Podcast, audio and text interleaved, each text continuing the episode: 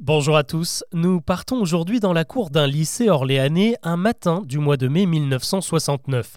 Le printemps est là, les températures radoucissent et des adolescentes discutent des dernières jupes à la mode qu'elles comptent s'acheter dès le week-end en centre-ville.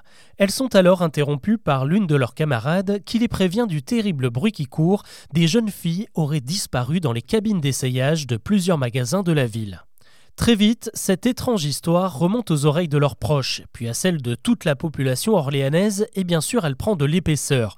Les pauvres demoiselles auraient été happées par une trappe secrète dissimulée dans les cabines.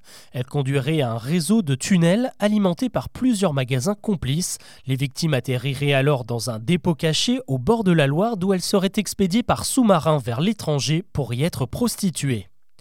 Incroyable Eh bien pas pour les parents morts d'inquiétude et même pour les profs qui interdisent les sorties shopping aux gamines. Le nom des boutiques commence même à circuler, on en compte 6 et elles ont un point commun, elles sont toutes tenues par des commerçants de confession juive. Et pour les colporteurs de la rumeur, si la presse et les autorités taisent l'affaire, c'est parce que ces institutions sont elles aussi contrôlées par les juifs.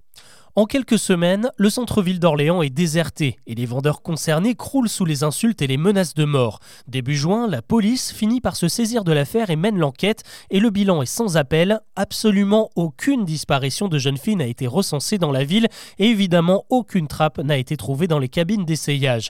La vindicte populaire finit par s'éteindre face à ce constat et surtout face à la colère des associations antiracistes de tout le pays. Alors comment cette cabale antisémite a-t-elle pu voir le jour seulement 25 ans après le choc de la Shoah? La réponse, c'est le sociologue Edgar Morin qui la donne dans un livre consacré à l'affaire. Selon lui, la période de la fin des années 60 a parfois fait renaître ce qu'il appelle un Moyen Âge moderne. Comme avec la chasse aux sorcières, une simple rumeur reprise par une population attachée à d'anciennes croyances pouvait avoir des conséquences désastreuses. Toujours selon Edgar Morin, en 69, la libération des mœurs et l'essor de la société de consommation ont créé ce paradoxe-là. D'un côté, des adolescentes fascinées par des magasins à la mode très nouveaux pour elles, de l'autre, des parents un peu réacs, bien décidés à museler cette jeunesse trop inspirée par les manifestants de mai 68 et la vague rock et hippie en provenance des États-Unis.